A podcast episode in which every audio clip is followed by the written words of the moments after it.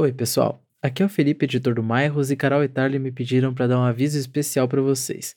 Nesse episódio em específico foram tocados alguns assuntos como estupro e assédio, então fica o alerta de gatilho para quem possa interessar. Fora isso, aproveita o episódio que, como a Carol sempre diz, ficou ótimo.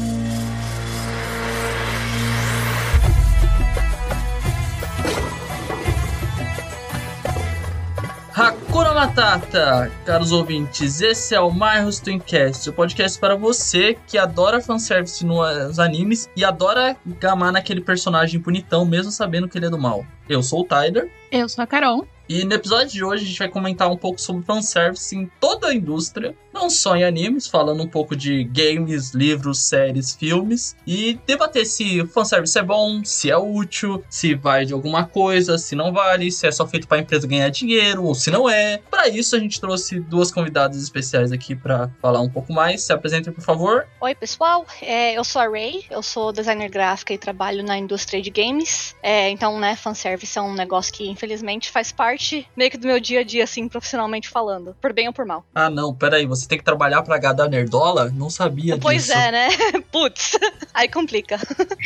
Oi, gente, meu nome é Rebeca, vocês podem me chamar de Beca. Eu sou escritora, já publiquei meu primeiro livro na Amazon, se chama O Jovem Rei, da coleção Abracadabra, que foi lançado pela Boreal, a Associação Boreal, que eu sou cofundadora também. Tô com o projeto de criar o Arquervo também, que vai ser um site de ficção especulativa LGBT, para quem gosta de livros que tem representatividade, mas não encontra livros de fantasia, etc e tal, que tenho, então tô criando esse site também. E eu sou, assim, sei bastante de fanservice porque gosto bastante de animes e mangás e filmes. E graças a esse podcast que a gente tá gravando agora, descobri muitas coisas de fanservice que eu não sabia. E descobri que sei mais do que sabia que.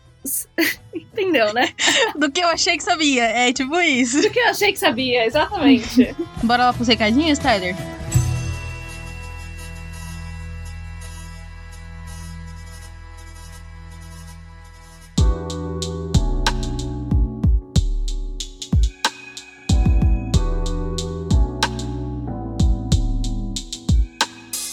Aba de recados. Você, pessoa, faz muito tempo que você não ouve um recado nosso, né? Faz muito tempo que a gente não tem um recado. Mas a gente quer deixar. Mentira, a gente teve recado no último episódio. Verdade, foi do texto, né? Então, gente, recado, leia os textos. Apesar de eu ser esse tipo de pessoa que esquece de avisar isso, leia os textos. E a gente vai voltar ao calendário normal de lançar sexta-feira. A gente tá lançando esse sexta-feira, em teoria, atrasado, mas não é atrasado porque a gente lançou na segunda, no dia da representatividade LGBT. Então, a gente volta ao calendário normal. Lançamos agora toda sexta-feira, cada duas semaninhas pra vocês. E continuamos lançando nossos episódios quando puder, certinho. Carol, mais algum outro recado? Não, só falar que o episódio foi ótimo. Espero que vocês gostem. Eu aposto que vocês ficam, tipo, esperando a Carol falar que o episódio foi ótimo, porque ela fala isso em todo recado, mas é isso. Um beijo pra vocês. Algum dia a gente vai meter assim, o episódio foi uma merda e vocês não deviam ouvir, mas deem play pra gente ganhar dinheiro com o Spotify. Algum dia. Não tô dizendo que é hoje. Obviamente não vai ser hoje. Bora lá.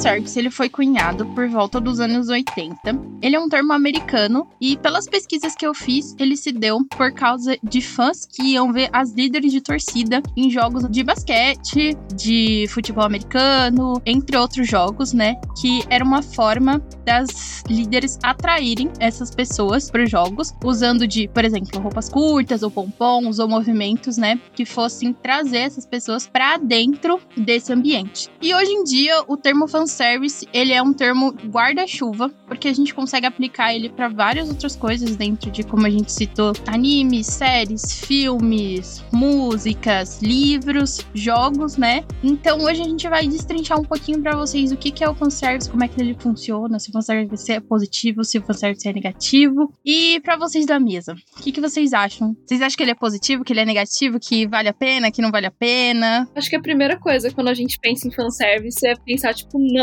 não é positivo, nem um pouco positivo, porque a primeira imagem que me vem quando se fala de fanservice é, tipo, sei lá, os peitão da Lara Croft pulando na tela tipo, de jogos, ou os peitos de, tipo, de Fairy Tail, de Nanatsu no Taizai. Nanatsu na, na, qual é? Nem sei o nome desse É anime. Nanatsu no Taizai. Nanatsu ruim demais. Muito ruim. Tem aquele também que todo mundo fala que é Kill a Kill, que as minas só ficam mais poderosas quanto menos roupa ela tem. não, vamos lá, sabe? vamos lá. Não, aqui, ó. Vou defender Kill la Kill. Ah lá. Oh, Vamos lá. Defesa de Kill la Kill. Já começou defendendo por que fanservice é útil e interessante. A proposta de Kill la Kill é essa. La Kill é um anime mais 18. Ele deixa claro que ele é um anime a qual vai sexualizar os personagens e força isso. Tanto que ele é um anime que trabalha questões de puberdade e descobrimento sexual. Tanto que tem uma metáfora do sangue delas, instiga elas serem mais poderosas e tudo isso é uma metáfora de puberdade, das mulheres alcançarem uma beleza e como isso fetichiza elas na, na sociedade japonesa. Tem todo um contexto, uma toda coisa. Mas eu ainda posso achar zoado, né? Você ainda pode achar a sexualização exagerada. Não tô dizendo que não. Ah, tá bom, tudo bem. Eu entendi a crítica, mas eu continuo não achando ruim. Eu concordo com você. Você pode achar a sexualização exagerada, etc. e tal. Só que assim, eu acho que daí eu coloco num lugar, e por isso que eu acho que fanservice é útil em vários momentos, porque ele tá num lugar diferente de Nanatsu. Que a proposta de Nanatsu é ser um anime shonen de história de fantasia. E do nada, peitos. Do nada, assédio sexual. Do, ao farteio, a mesma coisa. Do nada, você tá numa luta de farteio, os peitos da Lúcia, a Lucy fica pelada, etc e tal. Aquilo aqui não. A proposta de Kill la Kill é Kill la Kill, ele é um anime mais 18. Ele fala, isso aqui é pra gente mais velha. Nanatsu não, Nanatsu é anime pra criança de 12 anos. Isso pra mim é um bagulho muito Uhum. de puta merda. E é engraçado que, porque, tipo, Far- tanto Fairy Tail como Nanatsu tem propostas interessantes. Só que o fanservice fudeu com os dois animes. É, tipo, ficou uma coisa muito ruim.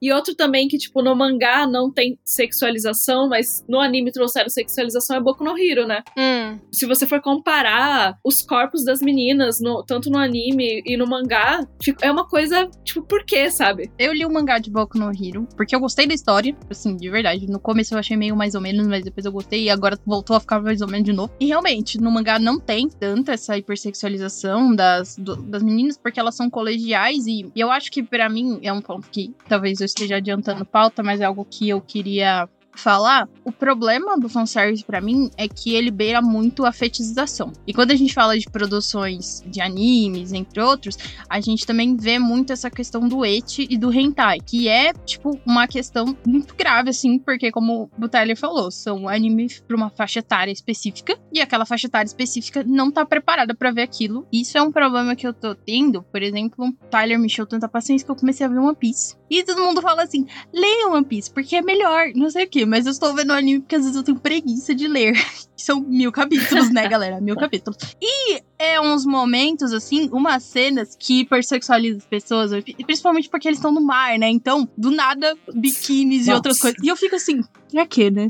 Precisava. E é um negócio muito do anime que eu falo, porque no mangá, não é que no mangá não tenha, mas no mangá são, tipo, dois quadros, telas de biquíni. Ah, tão na praia, biquíni. uhum. No anime, é literalmente o episódio inteiro de, tipo, a câmera girando em volta Verdade. dos personagens de biquíni. E eu fico, tipo, cara, o episódio da praia se torna muito cansativo nos animes às vezes, tá ligado? Eles pegam, tipo, um quadro, vira, tipo, sei lá, dois, três minutos do Uhum. episódio, sabe? Verdade. Um filler inteiro. É só uma questão do quadro, porque eu tava vendo um vídeo que ele falava assim, o enquadramento, a gente percebe a diferença do enquadramento, que quando você vê mulheres em animes, ou até mesmo em filmes de heróis, se a gente for trazer mais pra cá, o enquadramento delas é da bunda pra não sei o quanto lugar. Aí é do peito delas pra não sei qual lugar. E aí o enquadramento dos homens é tipo rosto, ou eles de, sei lá, lado, assim, sabe? Tipo, A fetichização das mulheres e dos homens é uma coisa meio diferente, né? Porque a mulher é pra fetizar a mulher, a bunda, os seios e tal. Agora o homem, quando aparece, tipo, tanquinho e etc e tal, é a masculinidade dele, entendeu? Não tá, não tá sexual. não- tipo, é- são duas coisas muito diferentes quando você foca em homens e mulheres. E é interessante que você comentou, Carol, de One Piece até, porque no episódio dessa semana mesmo, dessa semana da semana passada, não lembro, teve isso de, tipo, um negócio que no mangá não existia simplesmente. Tem. Eu não vou dar spoiler, mas tem a Nami, né? Que é a, a personagem feminina principal, abraça um- uma outra, um outro personagem. E no mangá é só isso, é um abraço. Que no anime virou um- uma cena, não sei se ela tá pulando, sei lá, mas aí tem um close assim no peito dela, balançando, sabe? Esfregando na pele dele. Ela abraça e tem outro personagem personagem que fala: Olha, eu queria que a Nami Sam me abraçasse assim para ter os peitos esfregados. Aí eu fiquei assim: Ah, rapaziada, vocês gastaram um minuto de animação, gastaram dinheiro nisso? Pô, gente, pra quê? Gente, e vocês já viram aquele anime? Cara, como que é o nome? Aquele High, High School of Dead, algo assim que é de Nossa, zumbi. sim. É a coisa mais bizarra que eu já vi na minha vida. Eu vou dizer pra vocês que eu não consigo ver. Eu vi High School quando eu tinha uns 15 anos, né? Porque assim, vamos deixar um negócio claro, rapaziada. A gente tá muito falando de fanservice, mas o fanservice ele serve pra um público, né? O fanservice ele serve pra quem é fã e pra um público específico. Quando a gente fala de anime, o público-alvo dos animes que a grande maioria que a gente consome, que é o shonen, são meninos de 10 a 16, 17 anos no máximo. É isso que a indústria japonesa quer vender mangazinho, quer vender anime. Então, esses animes, eles têm como foco mulheres hipersexualizadas pra atrair essa galera, tá ligado? Já teve autor que já falou, ó, seguinte, eu não queria colocar hipersexualização, mas a editora olhou e falou, coloca, você tem que atrair moleque, a gente precisa disso. É, o, tem uma entrevista da, da do Jujutsu falando que, tipo, meio que a primeira página do Jujutsu ali, que é o primeiro capítulo, que é o único que tem a maior sexualização, foi meio que uma pressão editorial assim, falando, bota aí, nós precisamos atrair público. Então tem esses lances, né? Só usaram sexualização porque o Gojo Satoru ainda não tinha aparecido. Porque quando apareceu o Gojo, não precisava de mais nada.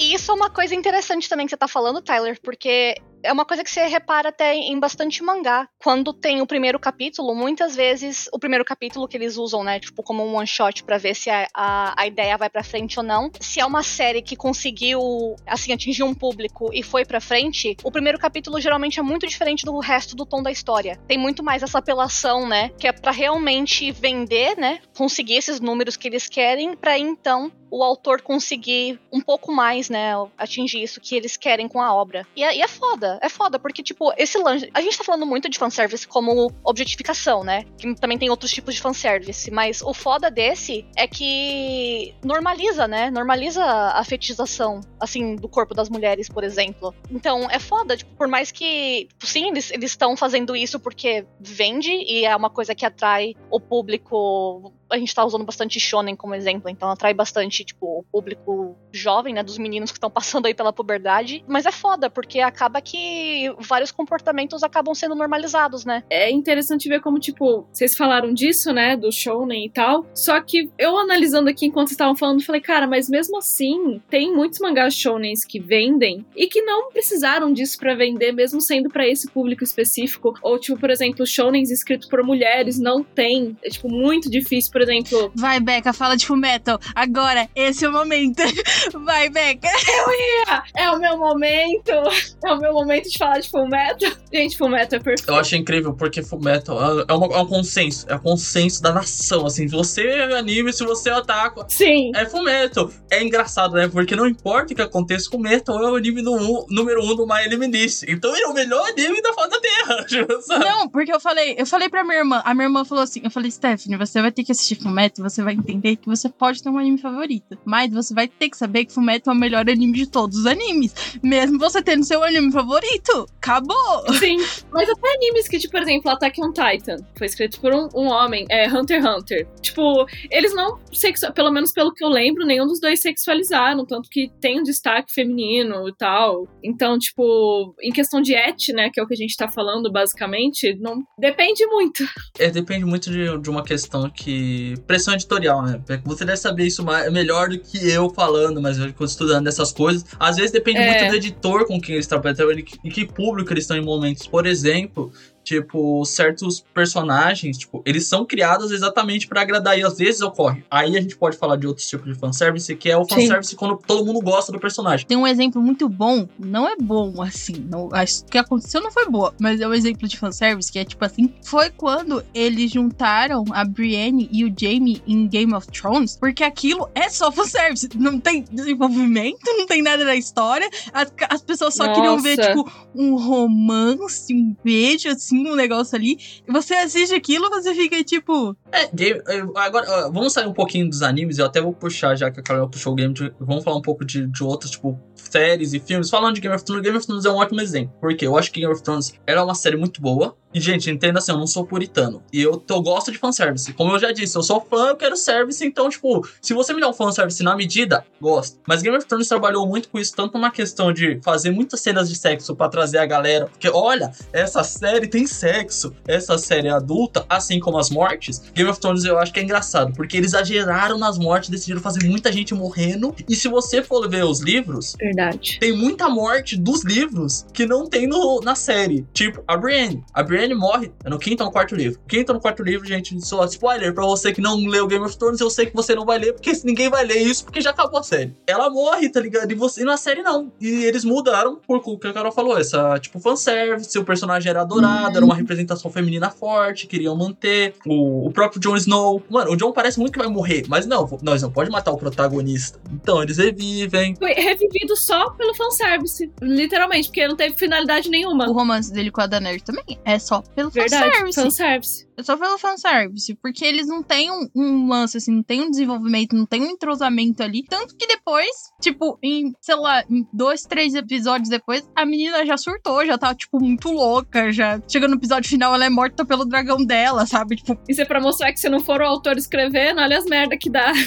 Os caras destruíram o negócio, meu Deus. É, mas aí também, assim, pensando em série, saindo um pouco né, dessa parte de sexualização, tem instâncias em que o fanservice é, é bom. Eu tô pensando aqui em Walking Dead, que o Daryl é um personagem exclusivo da série, e que, tipo, o lance dele. Faz muito tempo que eu não assisto a série, eu dropei lá atrás, mas o lance dele era ser, tipo, foda.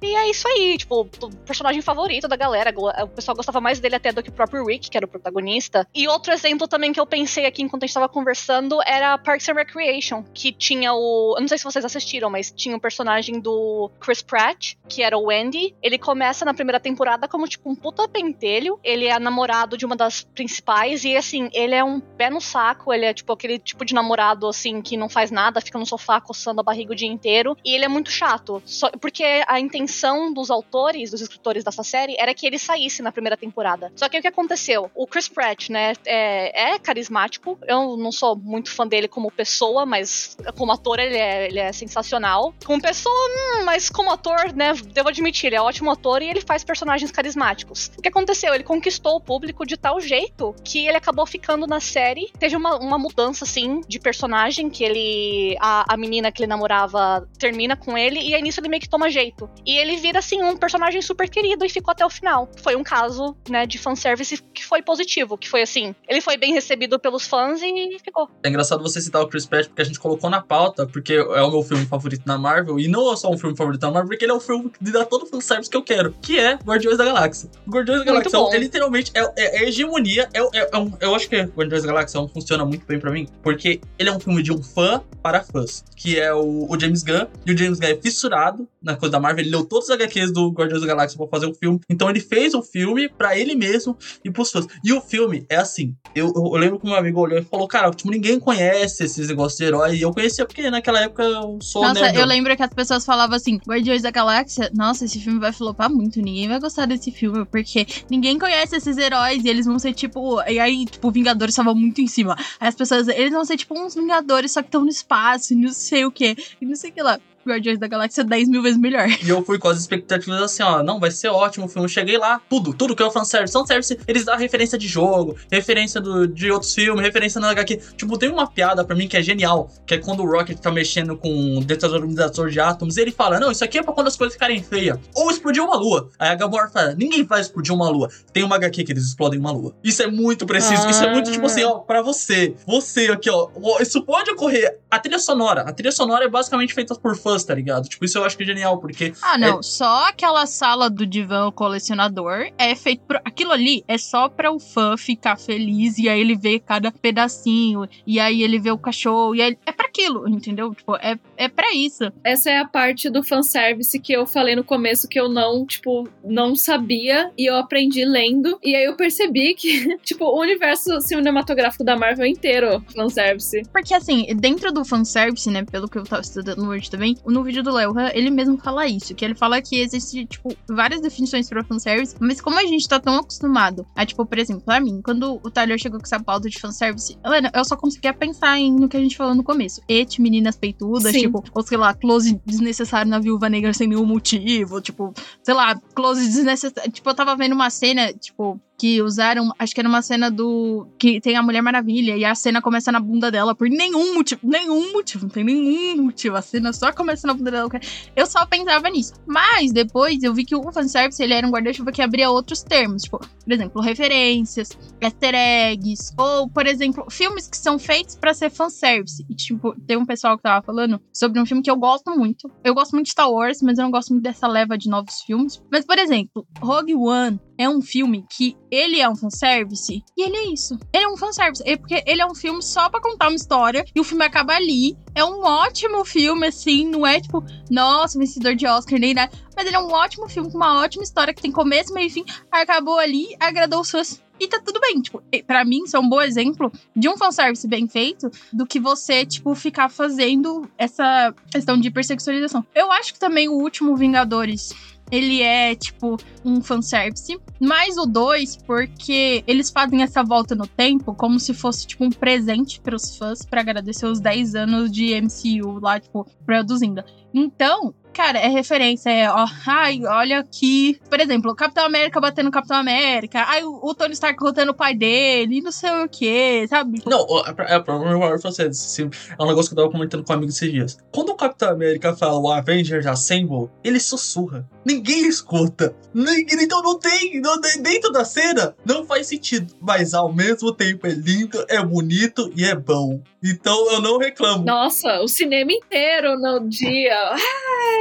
Vibrou, né? É, porque, tipo, cara, é engraçado porque ele sussurra só, ele só sussurra, Avengers Assemble, ele não grita. Então não tem contorno aqui, não, um daréu de gente no meio de uma guerra escutar. Mas pra gente sim é perfeito. Eu, a- aliás, eu acho que, tipo, esse vai ser um dos momentos, assim, que eu vou levar comigo na, na- tipo, lembrar sempre com carinho. Tipo, a, a sensação que foi ver isso no cinema e ver o pessoal todo, tipo, a sala inteira vibrou junto, sabe? Não, eu tava chorando, eu tava chorando, eu tava reclamando lágrimas, assim, na hora que eles falam, e back, daí, tipo, começa a vir a Wakanda inteira, não, não chora, chora, chora, chora. Ó, nós somos um exemplo de fãs que foram servidos agora. É assim que o fanservice funciona, entendeu? É, é, é assim O fanservice que funciona. muito bom. Aí eu vou até fazer um argumento que eu comentei com o Carol, e é por isso, aqui eu vou lá fazer o, o papel do Tyler malvado, que é meter pau na DC, e é por isso que eu fico puto com o filme da DC, porque o filme da DC me entrega um fanservice mal feito. Eu não gosto de quando o fanservice, ele, ele, ele é meia boca. Ele me entrega só metade. É por isso que o meu filme favorito que a DC lançou nos últimos tempos é Shazam. Porque Shazam é um fanservice bem feito. Mas esse é o problema de Shazam, porque você acha que o Shazam é um filme da Marvel.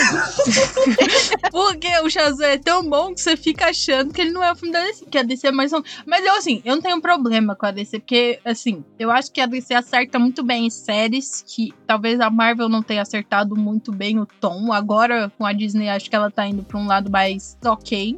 Ainda não vi Loki, então se vocês viram, não me dei spoilers. Mas eu vi o WandaVision e eu gostei muito, muito mesmo. Eu acho que ali, nossa... Eu também gostei do começo de Falcão e Soldado Invernal, menos do queerbaiting, que é uma parte que eu odiei, né? Que também pode ser considerado, tipo, um fanservice também. Se você for parar pra pensar. Coisa pra gente gay é fanservice pra atrair otário. Pra gente aqui, ó, pro povo nós LGBT ficar, vai, se beija, vai, romance. E não, não tem. Eles veem que os fãs estão, tipo, chipando, aí eles colocam momentinhos ali, tipo, só pra você, sabe? Ah, Essa cara. sou eu assistindo SK8 Infinity com o, o Joe e o, e o, O Charlie. Não dá. Não, mas skate é gay. Ska- Skate é LGBT demais, cara. Não tem como. Skate é gay. Skate... Não, mano, o anime é muito LGBT, é muito queerbaiting, ao mesmo tempo que é, tipo, o tempo todo, tipo, romance, os caras fazendo, tipo, jogando aqueles flirtzinhos, falando, ah, não, porque você é forte. Aí eu, e daí ele tá assim, do outro, eu fico, tipo, Mas já que a gente tá falando de queerbaiting e anime, sem querer voltar pra, pra anime, vamos, né, mencionar o grande, lindo Yuri on Ice. Que foi, assim... O pessoal tinha medo que fosse queerbaiting e que no fim das contas não foi, né? Então, assim, poderia ter mostrado explicitamente o beijo? Poderia. Eu teria amado aquilo, mas eu posso estar errado, mas me contaram que a versão de Blu-ray de Yuri on Ice tem o beijo. Eles censuraram Opa! No, no Ah. anime, mas a versão de Blu-ray, se você procurar, porque tá o braço na frente, né? E você não vê. Felipe, ô Felipe, você que assistiu o Yuri on Ice todo, por favor, coloque essa informação se ela for real ou não na edição, tá? Sinto muito trazer más notícias, mas não, não procede. Porque a, a- a- a narrativa inteira é construída pra isso, né? Tipo, não tem como. Assim, é um romance. Sim, e foi engraçado acompanhar também na época, porque assim, o veio assim, todo mundo de repente virou, tipo, cientista no Twitter, né? Não, porque o ângulo, se você vê assim, o ângulo do braço ali na frente, não tem como. A física, sabe? Às vezes eu não acredito que o Twitter é de graça, mano, porque, nossa, surge cada coisa, velho. Só foi censurado porque passou na TV do Japão, né? Eles não podiam deixar, então, tipo, tá, censuraram, né? É compreensível. Até também o. Vocês todos assistiram? Os, assim, Yuri on Ice já é meio antigo, já pode ser considerado antiguinho, né? Então, spoiler, mas até o final também, com a questão das alianças, não fica muito explícito, Verdade. mas assim, velho, quem dá aliança, sabe? Pra amigos, amigos muito próximos, são colegas. Exatamente. Não, é, É, não, é que nem um bracelete de amizade, né? Não, aliança, mas na amizade. no homo. Eu nunca esqueço. Eu tenho uma, uma amiga, Ana, ela faz letras, e ela falou que uma vez um professor falou assim: ah, não, porque essas duas autoras que eram muito amigas viveram juntas até o final da vida. Uma amizade muito linda. E ela na aula, assim, essa amizade, entendi como é que funciona essa amizade linda. Essa amizade. Aqui, né? Tipo isso. É não, querido, eles são só amigos. Só amigos. E vocês estão falando disso agora, indo pra um outro lugar, K-pop. É uma, uma rede de fanservice. Muito fanservice. Coisa que eu olho e eu falo, tipo, as pessoas estão pirando por um chip de de pessoas. E eu, eu olho aquilo e falo, cara, é fanservice. Mas é porque é feito pra isso. É feito pra isso. Igual eu tava falando pro Tyler, quando ele tava me explicando sobre o mundo do K-pop, né? O Tyler tava falando assim. O Tyler tava falando assim. Que os caras e as minas, eles são proibidos por contrato de namorar. Porque eles são, tipo, é, é husband, né, Tyler? E o iPhone, eles são símbolos tão grandes que, tipo, aquelas pessoas, aqueles fãs vão imaginar tanto aquilo que você tá junto daquela figura que eles são proibidos de namorar, sabe? Tipo assim, por contrato, por 10 anos da vida dele. O contrato da banda acabou e eles ainda não podem namorar pra não estragar a imagem, sabe? Tipo, gente que casa em segredo por causa disso. E isso é uma forma de fanservice. A indústria da música, ela tem muito isso, né? Ou se ficam juntos, de repente eles são expulsos, né? Tipo, é, e sofrem re- uma represália do caralho por causa disso. Pode falar palavrão? Pode. Então tá. Um comentáriozinho, rápido. gente, a gente não tá fetichizando nem nada, tipo, a, a indústria coreana, e eu quero deixar claro que esse tipo de medida também ocorre na indústria, tipo, cinematográfica americana e da música americana. Tipo, alguns artistas já declararam mais de uma vez que eles, no contrato deles, não podiam dizer abertamente que tinham relacionamentos, porque isso seria ruim pra imagem deles.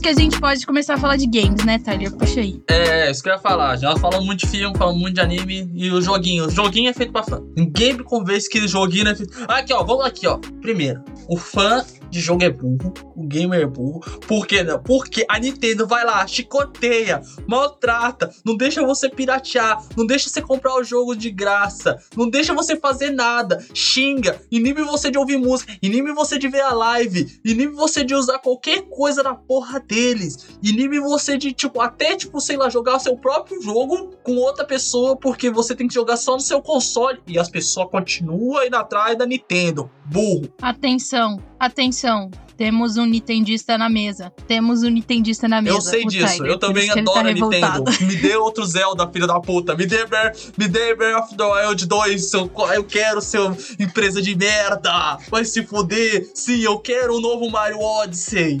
Né? a- Tipo, a gente apanha, mas segue amando. Né? Tipo, ai. empresa de... Porque ele dá fanservice. Porque a Nintendo dá fanservice o tempo todo. Todo Nintendo Direct que tem anúncio de personagem do Smash, o que, que é? Um nada, mais é do que um grande fanservice. Quando eles anunciam um personagem novo e a internet, tipo, o Twitter quebra, sabe? Não, quando eles falam do, do Banjo-Kazooie, mano, lá a internet quebrou, tá ligado? E... Jogos eu não posso opinar muito. Ai, ai. Que eu, eu, eu, eu posso, infelizmente. Assim, tipo, que nem falei, por bem, por bem ou por mal, né? Porque em jogo também tem isso, que é, tipo, tem um fanservice que é do bem, que nem a gente falou antes. Por exemplo, esses. Que nem a gente falou, esse anúncio do, tipo, do Smash, que quando eles anunciam personagens novos, o pessoal fica mal feliz. Tipo, caralho, aquele personagem, tipo, daquela série antiga que eu gosto, tá aqui agora, eu posso lutar usando ele, que legal. E por outro lado, tem, tipo, os personagens, é, tanto feminino quanto masculino, super sexualizado, né? Às vezes tem, por exemplo, DLC, nada mais é do que uma skin nova pra um personagem, né? Com uma roupa diferente. E muitas vezes, por exemplo, você pode ver, sei lá, a sua personagem favorita num biquíni minúsculo que não esconde nada. E é muito louco quando o fanservice não ocorre. E eu acho isso interessante, a gente já debateu isso sobre no episódio sobre games e gênero. Que é, por exemplo, em The Last of Us 2. Que todo mundo queria certas coisas, queria, tipo, mulheres hipersexualizadas e todos esses detalhezinhos. E o jogo deu um- uma proposta totalmente diferente. Tipo, mulheres reais, com características reais, e, tipo, com músculos. E, e Nerdola começou a chorar, sabe? Sim, com a Abby, por exemplo. você percebe que o, o fanservice tem esse lance de que a empresa tá tão acostumada a dar fanservice pro público que o público quer e o público já entende que ele tem poder o bastante pra pedir coisas. Tipo, é óbvio que eles não iam refazer o jogo depois de lançado, mas isso afetou a empresa de uma forma que ela também, tipo, rapaziada, desculpa aí,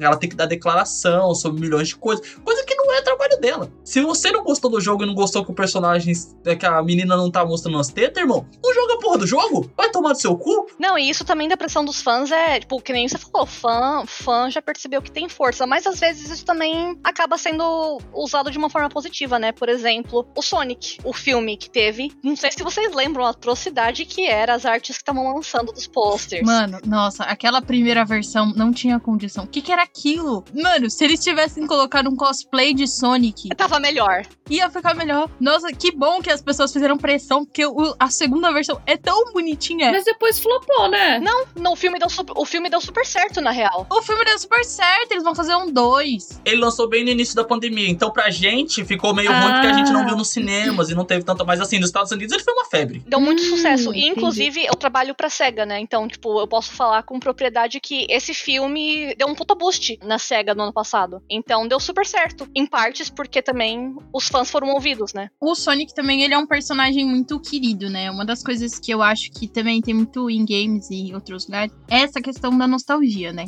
A gente, tipo, enquanto sociedade, adora uma coisa nostálgica. Por isso que Stranger Things fez tanto sucesso. Isso. Porque, tipo assim, a geração dos anos 80 adora ver coisas dos anos 80. A dos anos 90, agora é a geração dos anos 2000, e aí tá- as pessoas vão lá e fazem reboots das coisas, que reboots pra mim são grandes fanservices. Tipo, por exemplo, a a Netflix fazendo Full House, sabe? Tipo, aquilo ali é só fanservice, porque a história acabou, tipo, as crianças são mais crianças, são mulheres adultas, né? Tipo, não tem nada a ver. Mas é tipo isso. E eu acho que nos games também, quando a gente fala de games que são muito tradicionais, igual o Tyler falou, Zelda, a gente tá falando de Mario, a gente tá falando de Sonic, entre outros, eles são muito nostálgicos. Então, qualquer referência, qualquer pontinho, qualquer coisa assim, as pessoas elas se apegam muito, né? E quando elas se apegam muito, é tipo, vai do extremo. Ou você gosta muito, ou você não gosta. Então, tipo, o nerd já vem falando assim, não, porque a desconstrução já tá acabando com os games. O bom mesmo era nos anos 90, tá ligado? Tipo, igual eu lembro, a Becca falou, acho que no começo, da Lara Croft, tipo, que era, tipo, sei lá, um negócio meio.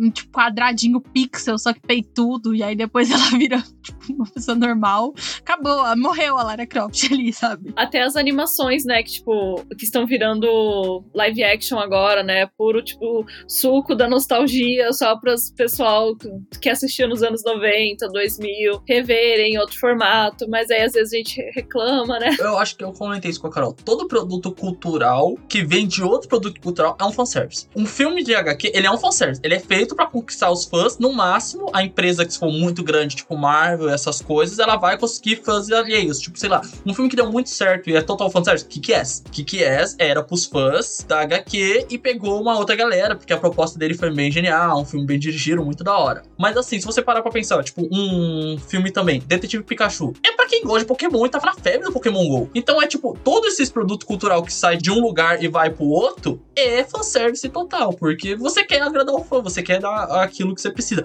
E quando ele é bem feito, você não exagera as características. É que esse que eu acho que é o ponto do fanservice. Fanservice é ruim quando ele exagera características que já são naturalmente prejudiciais para a sociedade. Hipersexualização, ou tipo, sei lá, personagens, tipo, cena de transa também, hipersexualização, mas tipo, cena de droga ou mortes excessivas. Eu odeio mortes excessivas, sabe? Ah, não, vou precisar matar 30 desse. The Walking Dead pra mim é meio que isso. Começa a matar gente de graça. Desculpa, é uma cena é que eu- coisa que eu odeio muito, que tipo, eu sou muito contra.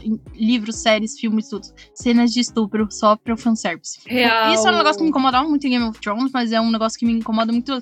Não existe, é sério, não existe nenhum motivo, nada, pra mim que justifique, tipo, a não ser que você esteja lendo uma, sei lá, uma cena que é gore, ou você esteja vendo alguma coisa assim, não tem justificativa nenhuma pra você colocar um estupro ali, além da reafirmação da cultura do estupro, porque as pessoas elas gostam de assistir isso, e isso é outro, outro gamo do fanservice, né, no caso. E mesmo nesse caso que a Carol disse, quando é, tipo, coisas mais gore, tipo, sei lá, terror. Mesmo assim, a pessoa só coloca lá pra chocar. Acho que não, é- não acaba sendo nem fanservice, é tipo, só pra choque, literalmente.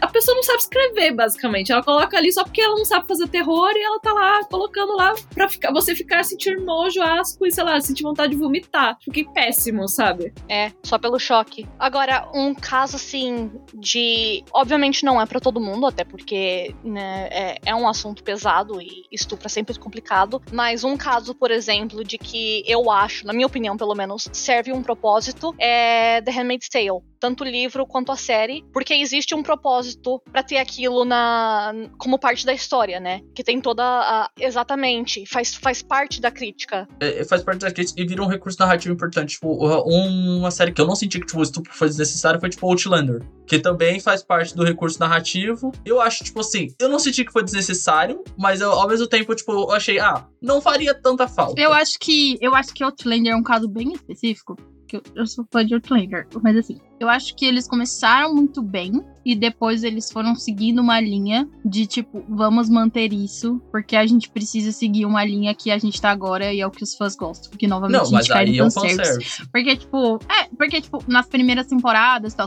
Mas também é da autora, né? Ela que escreveu. Então, se a gente tá vendo essa obra adaptada. Mas, tipo, teve nessa última temporada uma cena de estupro que pra mim, tipo, não tinha sentido nenhum, sabe? Tipo, Eu estou falando das três primeiras temporadas. Quero deixar claro isso aqui pros ouvintes, não pra Carol, que eu não vi o resto. sim. É, tipo, a última não complementava nada. Não complementava nada a história ali. Eu, eu não senti nenhum apego. Tanto que foi uma cena que eu fiquei incomodada, que é uma cena do último episódio. Enfim, é, spoilers pra quem não assistiu. Mas era uma. Eu, eu não vi nada. Não vi nenhum recurso narrativo. Não vi nada que me, que me colocasse aquilo.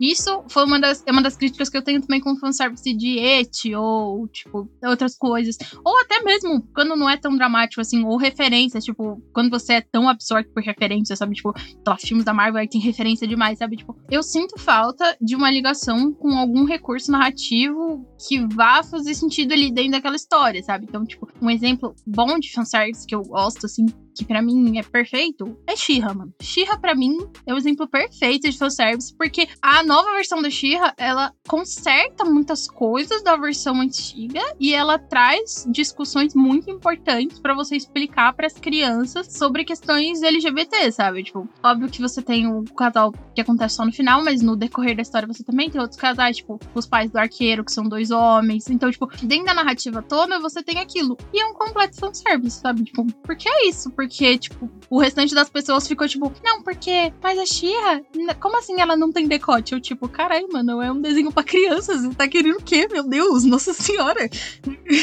sabe? Tipo, Sim.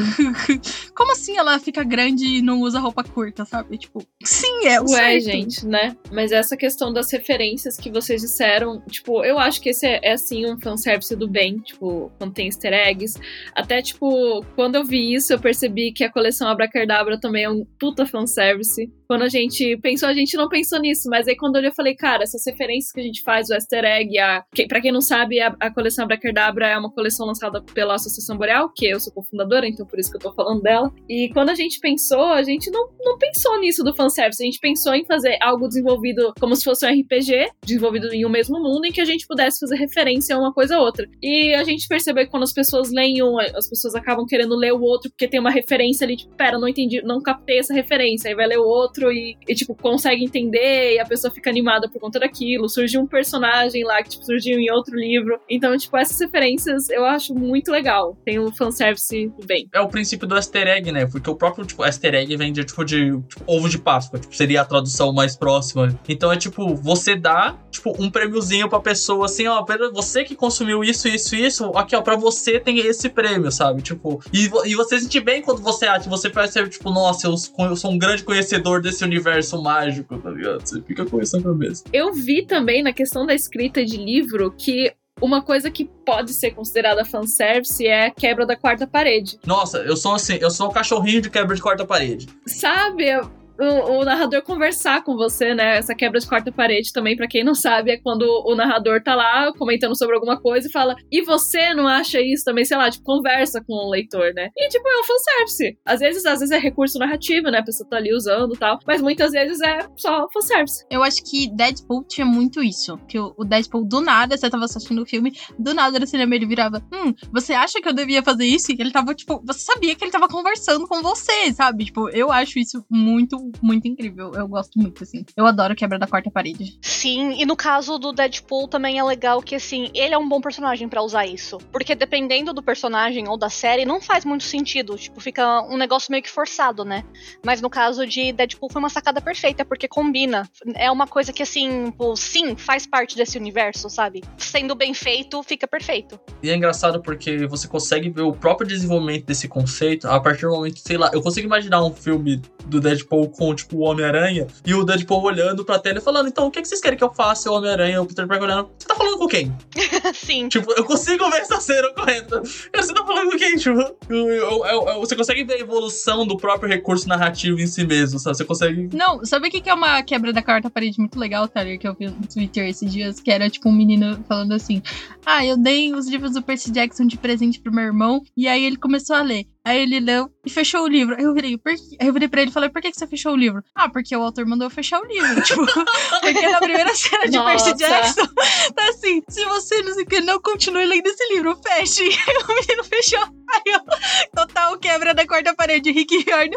Eu, ainda bem que eu não respeitei ele e continuei lendo o livro, mano. Per- O Percy Jackson tem quebra da quarta parede o tempo todo. Eu acho que é por isso um dos motivos que eu gosto tanto, sabe? O, o Percy conversando com você o tempo todo. No começo, é engraçado, tipo, quando ele é jovem, e isso é um fanservice que eu achei bom, porque a segunda série do Rick Riordan é um fanservice. O próprio Percy Jackson é um fanservice pro próprio filho dele. Eu acho genial essa ideia.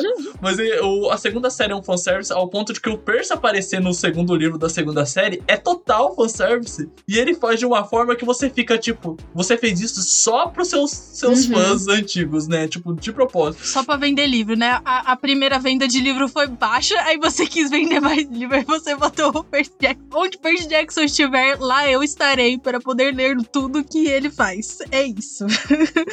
Essa sou eu. o autor tem que tomar muito cuidado com essas coisas também, porque, por exemplo, eu tava vendo o caso de. Voltando um pouco pra animes, mas é porque eu queria muito dar esse exemplo, de Attack on Titan, né? Muita gente não gostou do final. Eu gostei. Eu acho que foi incrível, assim, com o que ele tava construindo. Mas o Isayama, que é o autor de Attack on Titan, eu tava vendo e, ele, e o pessoal estavam falando que ele assistia muito youtubers japoneses, né? Que, que discutiam, falavam sobre o anime e tal. E ele assistia aquilo e ele, tipo assim, ele tava construindo o final ali, ele já sabia como ele queria terminar e tal, mas graças aos comentários dos fãs japoneses, ele meio que deu uma alteradinha assim no final, ele meio que mostrou tipo assim, ah, eu vou ter que mostrar esse personagem aqui porque os fãs gostam, esse personagem eu vou ter que focar porque os fãs gostam, e acabou que não deu certo, porque muita gente detestou o final do mangá. Isso é a teoria de que o Oda lê o Wikia de One Piece pra escrever One Piece, porque ele não se lembra das coisas e pra deixar os personagens vivos e pra arrumar. Essa teoria eu acho genial, que o Oda lê as teorias na internet, lê as teorias no Reddit, na Wikia, e é por isso que toda vez que a gente acha que a gente tá chegando pra acertar uma teoria, o Oda vai lá e muda. Sim, É muito isso, tá ligado? Mas o, o fanservice, ele é isso, né? É você tá de olho no que o seu público vai falar, né? Porque no, no final de toda a discussão, é uma troca, né? Em que o produtor de conteúdo, dependente se for série, filme e afins, ele tá dando aquilo pro fã. Então, se ele não analisar o que o fã tá falando, ele não vai conseguir entender de volta o que, que ele tem que dar. Mas o problema, eu acho, assim, que o problema de, de, do fanservice nessa questão, quando você analisa demais o público, é que o público cria mil teorias, né, igual o Tyler falou do Oda. O público cria mil teorias. E aí, quando você faz alguma coisa um pouquinho parecida, assim, o público fala: Ah, mas eu já sabia, era muito previsível, sabe? Ou quando você faz algo muito ao contrário, ele fica: Não, mas a minha outra teoria era melhor. Então, tipo, onde é que você, quanto produtor de conteúdo, consegue esse equilíbrio entre, tipo, o público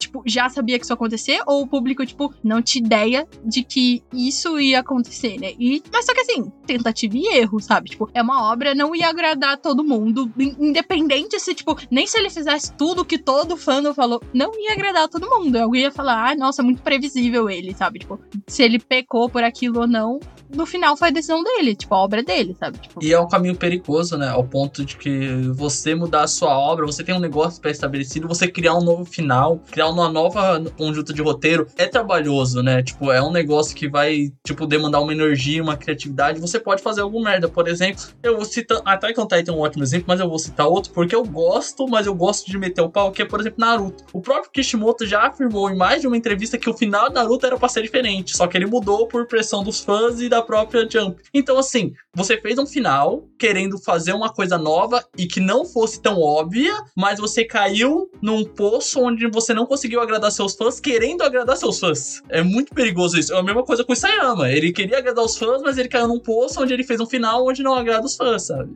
Teve até que pedir desculpa. Ele teve que pedir desculpa pelo final. Ele refez um pouco o final. Aí, cara, tipo, a gente tem que ter um limite, sabe? De, de até quando a gente pode agradar. Eu posso dizer, tipo, com certeza esses autores, o Oda, com certeza, ele deve ver, ele com certeza deve ver as coisas. Porque eu, quando eu postava no Notepad as minhas histórias, às vezes vinham uns comentários, ah, porque será que é isso? E às vezes não era. Às vezes não era o negócio. Mas aí eu vi o comentário e ficava. Eu, eu e a Thaisa, né? Que é, eu escrevo sempre com ela. a Crystal Gem da Becca. Elas são a Ruby e a Safira e juntos formam a Garnet.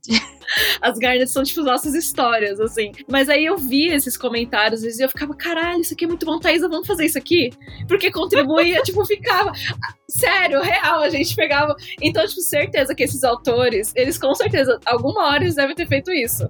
Porque a internet colabora, né? Sim, a internet colabora muito, não tem nem como, né? Tipo, nos anos 80 que você mandava carta esperando chegar lá, hoje a internet, tipo, um tweet que você faz, um negócio que você posta, sei lá, no Reddit, explode, e as pessoas Sim. já ficam, tipo. E o YouTube também vive de teoria, né? Porque não sei o quê. Por exemplo, Loki tá lançando agora, então eu silenciei todas as palavras Loki existentes, mas, tipo assim, às vezes eu entro no YouTube e daí lá, teoria do episódio 1, teoria do episódio 2, não sei o quê. Aí, na época de WandaVision, não, porque o Mephisto vai aparecer. Aparecer. Não, não vai aparecer agora, a gente sabe quem é e não sei o quê, e não sei o que lá. E eles vivem de teorias, né? Só que, tipo, não necessariamente confirmado, não necessariamente, tipo, não confirmado, né? Só seguimos aí. Game of Thrones, por exemplo, eu, eu não sei se o Martin tinha aquele final, tipo, parecido em mente, se ele ia trazer outra perspectiva. Aí eu, eu gosto de pensar que é uma experimentação do Martin, que ele queria um final parecido com ele. Eu, go eu gosto de pensar nisso, eu gosto.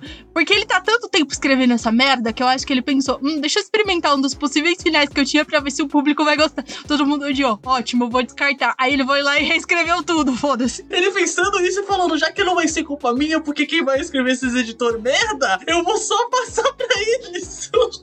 Porque, cara, ele foi falado, né? Que ele, ele falou pros produtores qual seria mais ou menos o final, né? Os produtores têm falado, ok, vamos, né, seguir o, o. A gente já sabe mais ou menos o final, vamos fazer aqui. E ficou, ficou ruim. Cara, outra coisa, Fullmetal Alchemist, voltando rapidinho, só porque esse nem é muito bom. Mas o Brotherhood é muito bom. O outro, Não, eu gosto de algumas coisas do outro, mas o outro não é o Fullmetal, não é o mangá, porque ele tava lançando ao mesmo tempo que o mangá, e daí não tinha, tipo, conteúdo bastante, daí eles tiveram que fazer outra história. E na minha opinião, opinião, e se você, tipo, e se você para pra pensar, o que eles fizeram é muito bom pra um estúdio que não sabia pra onde tava indo. Ela mesma não sabia o final naquela época que ela tava escrevendo. Então, assim, o jeito que eles arrumaram ali no antigo, eu acho muito bom. Ó, Brotherhood, assim, a maior obra-prima já feita na face da humanidade? Óbvio. Mas você comparar isso é uma distância muito grande, né? Tipo, então. É tipo uma experimentação, né? Tipo, um roteirista, assim, sabe? Tipo, eu acho, eu acho importante essa questão da experimentação, que abre partes pros fãs também, para as outras pessoas também, poderem, tipo, realmente mostrar novas coisas, né? Porque senão a gente só fica reciclando o mesmo. E, tipo, por exemplo, uma coisa que acontece bastante, é, tipo, às vezes a gente tem um fanservice e a gente. E aí, tipo, dão muito desse fanservice pra gente e a gente cansa. Tipo, um exemplo atual é Stranger Things. A primeira temporada ela é muito boa. Porque ela é gostosa, ela é nostálgica, eles são crianças, você fica, nossa, não sei o quê, amigos não mentem, e aí, tipo, o sangue sai do nariz da menina e tal.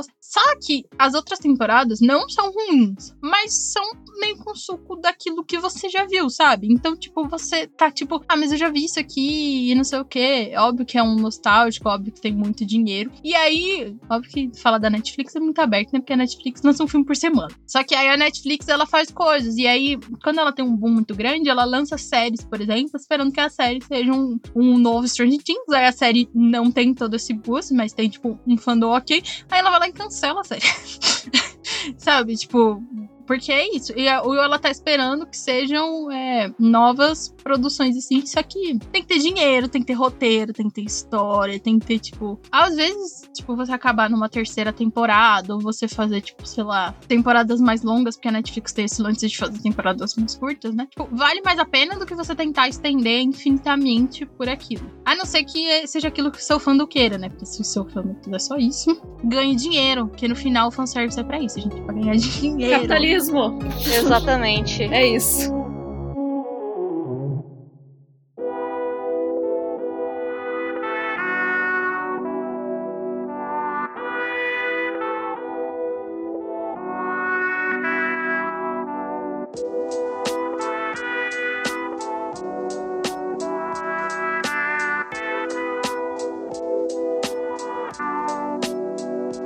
Aí, puxando o último ponto da pauta aqui, geralmente a gente traz uma indicação, gente. Mas como é realmente difícil indicar algo que seria útil em relação a fanservice, a gente tá mais uma questão aqui. Qual postura vocês acham que é útil de, tipo, em relação ao consumo de fanservice, assim? Qual tipo de pensamento as pessoas têm que ter? Porque, gente, vamos deixar claro. A, então, uma indicação do que consumir com fanservice é muito difícil. Eu posso, tipo, dar ah, milhões de coisas que tem a fanservice. A gente citou aqui, ó. Eu acho que também é muito difícil porque cada fã vai ver aquilo que gosta. Eu gosto de dorama, eu gosto de anime, eu gosto de música, eu gosto. E às vezes as outras pessoas não gostam. Mas assim, eu acho que eu entendi o que você quis dizer, tá? Eu vou tentar fazer logo a minha, que a minha indicação, entre aspas. Antes de você escolher um lado, tipo, ser bem binarista e falar assim, ó, oh, fanservice é bom, fanservice é ruim, antes de você ser assim, dá uma pesquisada. Hoje eu pesquisei várias coisas sobre fanservice, eu descobri várias coisas de fanservice que eu adoro, por exemplo. Eu adoro referências, eu adoro easter eggs, eu adoro, por exemplo, igual a Becca falou, né, sou total cadelinha da Boreal. Então, eu adoro, eu adoro que elas fazem releitura, assim, elas citam coisa do outro, é quando o personagem aparece no livro, e aí não sei o que, deu uma citação, eu quero chorar de emoção, porque eu fico muito emocionada. Então, tenta pensar sobre isso, mas também tenta refletir sobre a parte ruim do fanservice, né? E se você não conseguir, evita consumir, sabe? Tipo, por exemplo, eu não consigo mais consumir Boku no Hero, talvez se melhorar eu volte, mas eu falei, mano, não vou dar meu dinheiro, óbvio que eles não precisam do meu, porque eles já tem um monte, né, de fã, mas, sei lá, às vezes seja um pouquinho mais criterioso com aquele tipo de conteúdo que você consome, porque pode ser um conteúdo danoso, tanto para você quanto, tipo, para aquela indústria, porque senão a indústria vai continuar achando que a gente quer isso toda hora. Porque se tem filmezinho, por exemplo, se tem filme de heróis, tem filme, por exemplo, fanservice do caralho, esse filme da Viúva Negra, ela já tá morta, gente. Tá, para.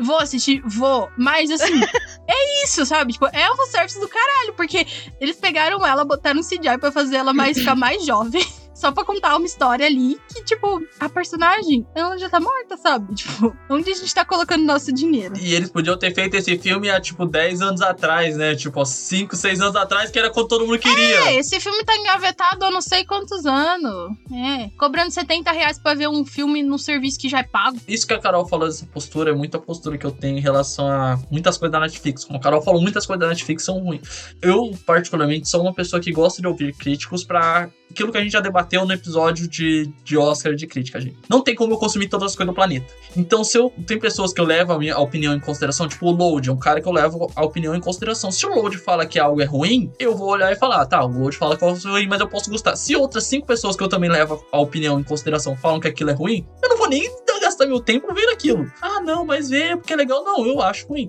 Uma série que as pessoas falaram que foi boa, mas eu sabia que ela ia ser ruim por N problemas, porque já, já tinha notícia, foi aquela, aquela série brasileira na Netflix, Carolina, o Cidade Invisível. Eu olhei aquela série e falei, não, eu não quero ver a série, porque a série vai estar cheia de problema, vai estar cheia de coisa, não vou gostar. E a Carol me, me obrigou a ver a série. E eu vi. Eu cheguei no final. É que tem algumas coisas que eu gosto de criticar com propriedade, mas a série é ruim mesmo. É, a Carol criticou a propriedade. Eu posso criticar a série com propriedade. Eu olhei pra Carol e falei, ó, viu? Eu falei que estava uma bosta. Gente, eu posso citar alguns pontos bons, mas eu, no final das contas, eu, eu não teria gostaria de ter gastado meu tempo com isso, sabe? Mas agora você critica com propriedade. É, mas criticar com propriedade é um trabalho também danoso. Mas isso é um negócio importante, a gente tem que ter uma noção. O algoritmo, gente. Não importa se você acha bom ou ruim, o que importa é a audiência. O dislike e o like pro dentro num vídeo no YouTube ou numa plataforma, Gera engajamento, né? ele gera engajamento, ele contabiliza do mesmo jeito. Então você assistir Verdade. vídeo de um YouTube que de um youtuber que você odeia também tá dando dinheiro pra esse cara. Você achar, ah, não, porque é só dar dislike. Não é, não funciona assim. É a indústria funciona do seguinte: falem bem ou falem não, falem de mim. Então vale muito mais a pena você ignorar um produto que você não gosta do que você ficar hateando e falando dele. Eu, tipo, ó, eu, eu, eu mordendo minha língua. Eu tô falando da cidade, do filme, da série da Netflix, vai todo mundo procurar. Mas é isso, gente. Ignora. E foi assim que o Bolsonaro foi eleito. Sim, parem de fazer meme daquele rato, porque senão vai ser mais um Bolsofilho eleito. Que saco. Isso aí, eu, tô, eu, eu concordo que ninguém tem que mostrar a fo- a foto daquele indivíduo na minha timeline, porque, por favor, gente, eu quero ver gente bonita, não um rato feioso. Mas, assim, ele vai ser eleito por outros motivos, né? Campanha política, dinheiro, quadrilha, Uhum. né? Mas isso leva essa. Você falar das coisas, gente, dá fama pras coisas. Então, se você não gosta de algo, ignora. Eu acho que essa é a minha indicação. Não, eu acho isso também. Eu acho que assim, a gente. tu- Tudo que a gente consome, a gente tem que, na medida do possível, né, no máximo que a gente conseguir, ir com um olhar crítico e perceber, assim, que, primeiro, quem cria o conteúdo são pessoas como a gente, né? Então, eu acho que também a galera às vezes tem que maneirar na, na forma que elas criticam ah, algumas coisas, ou, tipo, vão caçar, tipo, os, os conteúdos, os criadores de conteúdo, aliás. É, mas é isso, tipo, consumir as coisas com um olhar crítico e pensar bem sobre o que é aquilo que você tá consumindo. Mas no fim das contas, eu também, eu, eu super, assim, assino nessa ideia de que, pô, cara, consome o que você gosta, consome o que te faz bem, sabe? Não só, assim, por uma, uma questão, assim, da sua própria saúde mental, mas também porque você não quer dar dinheiro e você não quer, tipo, dar palco pra babaca ou pra conteúdo que você não gosta. Porque é isso. Fa- que nem vocês falaram, falem bem ou falem mal, mas falem de mim. Se você tá. Se você tá. Você não gosta de um certo tipo de, sei lá, um- um gênero de filme, mas você tá sempre lá assistindo, no fim das contas você tá dando dinheiro e tá mostrando pra indústria que, tipo, opa, isso aqui rende, então vamos continuar fazendo. Então acho que é isso, tipo, a pessoa tem que ser mais consciente, eu acho, do que vocês consomem, tipo, pensar que, assim, nada é perfeito, então não passem pano, mas também evitem, né? Evitem continuar, tipo, validando coisas que vocês discordam. Mas no mais, assim, no fim das contas, eu não acho que é nada preto no branco. Eu acho que fanservice tem como ser bom, também tem como ser muito ruim. E, e é isso, acho que vai da gente de pensar, né? Analisar bem, escolher o que, que a gente quer dedicar o nosso tempo e dar o nosso dinheiro para. Minha última conclusão também, até vendo isso que vocês falaram, é só tomar cuidado também com, tipo, ah, esse negócio de não dar palco e tal. Tudo bem. Eu acho que esse negócio não dar palco é importante, mas tem que tomar muito cuidado você, como consumidor, de seguir muito a opinião dos outros. Então, tipo assim, o pessoal, ah, um monte de gente tá falando que tal coisa é, é muito ruim, não sei o que. Aí você vai ver e você vai, porra, mas não, não, achei, mano. É que nem final de Attack on Titan. Eu vi um monte de gente traçalhando o cara. Eu fui ver, eu fiquei, tipo. E, e eu super concordo. Acho que, tipo, ver quem você tá ouvindo, né? Tipo, qual é a pessoa que você tá dando ouvidos à crítica. Porque tem muita gente que acha que reclama por reclamar. E, e nem sempre é assim, né? Nem sempre é assim. Ah, e, e, gente, mas assim, só. Só abrindo um parênteses, porque sempre tem pessoas que falam isso. Nós não estamos falando de obras verdadeiramente problemáticas, Isso, tá? Porque se a sim. obra é verdadeiramente problemática, ela tem, sei lá, abuso, ela tem um negócio Isso. assim. Igual a gente falou naquele, né, no nosso episódio sobre não ouvir esse artista que ele é babaca. Esse parâmetro, ele é pra coisas ruins, não pra coisas que são, tipo, sei lá, transfobia, que sim, aí você deve atacar, você deve ir contra, entendeu? São, tipo, sei lá, não gostei daquele enquadramento. É que muitas vezes a obra é boa, mas ela infelizmente é vítima de, tipo, comportamentos problemáticos. Não é que a obra em si é, é ruim ou problemática como um todo, e sim que, tipo, é um reflexo do que acontece na sociedade, né? O, Tipo, é, é- é diferente, sim, eu concordo. É tipo, que nem pessoal cancelando, sei lá, Lolita, por causa de não sei o que. Só que o cara não romantiza no livro. Claro que ah, o filme é, né? Não vou comentar o filme, mas o livro em si. É outra história, é. O livro em si, não, você lê aquilo, você acha absurdo, não é pra achar fofo, entendeu? Não é pra achar. é- é- não dá pra achar fofo, aquilo, não dá. E as pessoas problematizam ou cancelam por causa disso, mas. Entendeu? Agora, é diferente de você, por exemplo, problematizar, sei lá, J.K. Rowling, sabe? Ela falou com todo. Ela. Fa... Então, tipo assim, não é as pessoas falando. É, ela já falou, ela já. entender o meio e a proposta, né? Por exemplo, vocês podem, é o que eu falei, vocês podem achar problema em Kill la Kill, mas a proposta do negócio tá em volta, toda aquela sexualização, tudo aquilo tá em volta de meio de uma proposta, de meio de uma coisa, tem uma crítica, tem todo um contexto, tem toda uma gama ali que se você olhar e for atrás das coisas, você vai saber e vai entender. Só que se você só hatear porque você viu um, um Asatsuki de, tipo, de sutiã e uma espada, você vai, tipo, não entender nada. Ah, não, porque esse anime é só meninas peladas. Não, peraí, tem mais além disso. Se eu fosse resumir One Piece no- na- nas imagens da Nami e da Robin, a pessoa nunca entenderia que One Piece é sobre política e discussão social. Tyler, eu te entendo, porque meu personagem favorito é o Sanji. Pô. isso, isso já diz pra pessoa. Na verdade, na verdade, Luffy é Karl Marx. Luffy poderia ter escrito o Manifesto Comunista, mas Karl Marx mesmo. não poderá ser o rei dos piratas. é isso.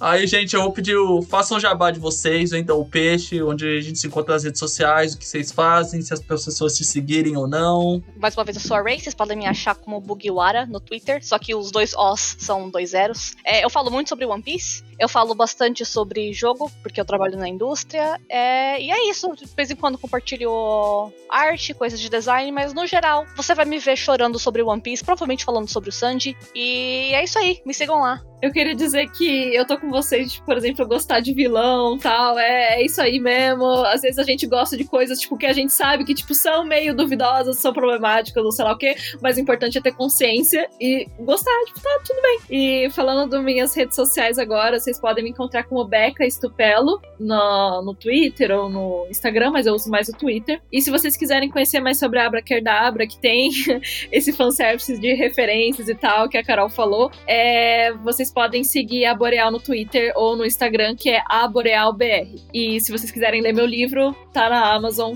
É, e se chama O Jovem Rei, é uma releitura de Rei Arthur. E é isso. Quem quiser me encontrar nas redes sociais é Bex Tupel. Eu converso todo mundo. Quem quiser me chamar lá, conversa.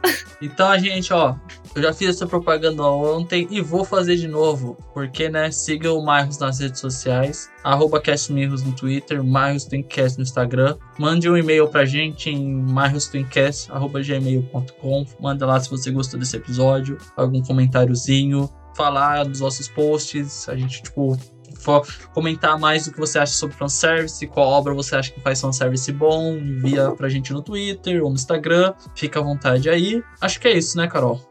É isso. Se você quiser me ver surtando pela Boreal e fazendo propaganda, você pode me achar no Twitter com a arroba Carol, com dois O, underline T-O-M-M-E. E você pode ver as artes do Tyler, porque o Tyler é artista. Esses dias ele postou o Zoro de terninho, super fofo. Então, como é que é? É arroba Gui Tyler 1? Arroba é.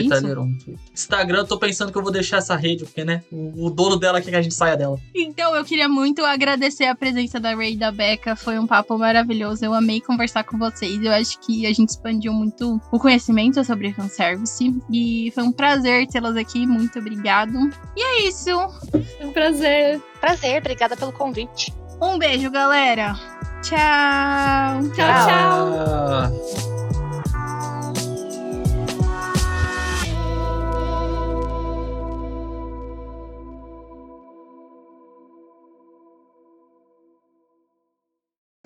Hakuna Matata, caros ouvintes.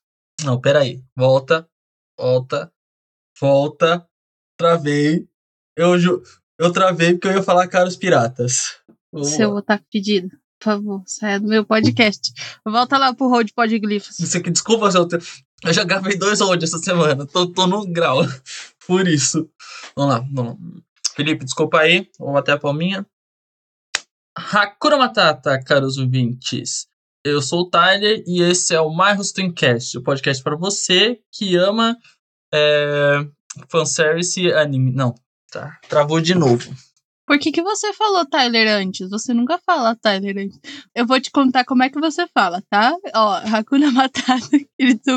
Esse é o Marcos Twincast, o podcast pra você. Aí você fala alguma coisa do fanservice. Eu sou o Tyler. Aí eu falo, eu sou a Carol. Igual a gente já gravou, sei lá, uns 25 episódios. Desculpa se eu tô gravando muito road, daí tá na minha cabeça. Eu vou processar o Bel. Eu vou processar o Bel porque ele tá roubando meu host. Isso tem que dar até mais de um podcast, né? Felipe, ó, aqui a palminha. Este podcast foi editado por Fê Gomes.